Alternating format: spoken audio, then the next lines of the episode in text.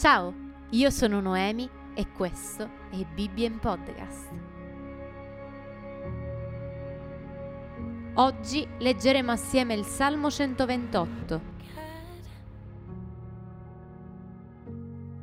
Beato chiunque teme l'Eterno e cammina nelle sue vie.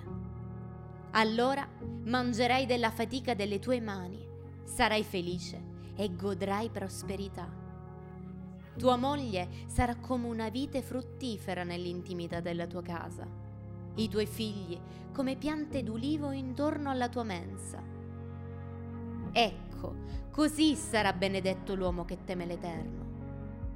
L'Eterno ti benedica da Sion e possa tu vedere la prosperità di Gerusalemme tutti i giorni della tua vita.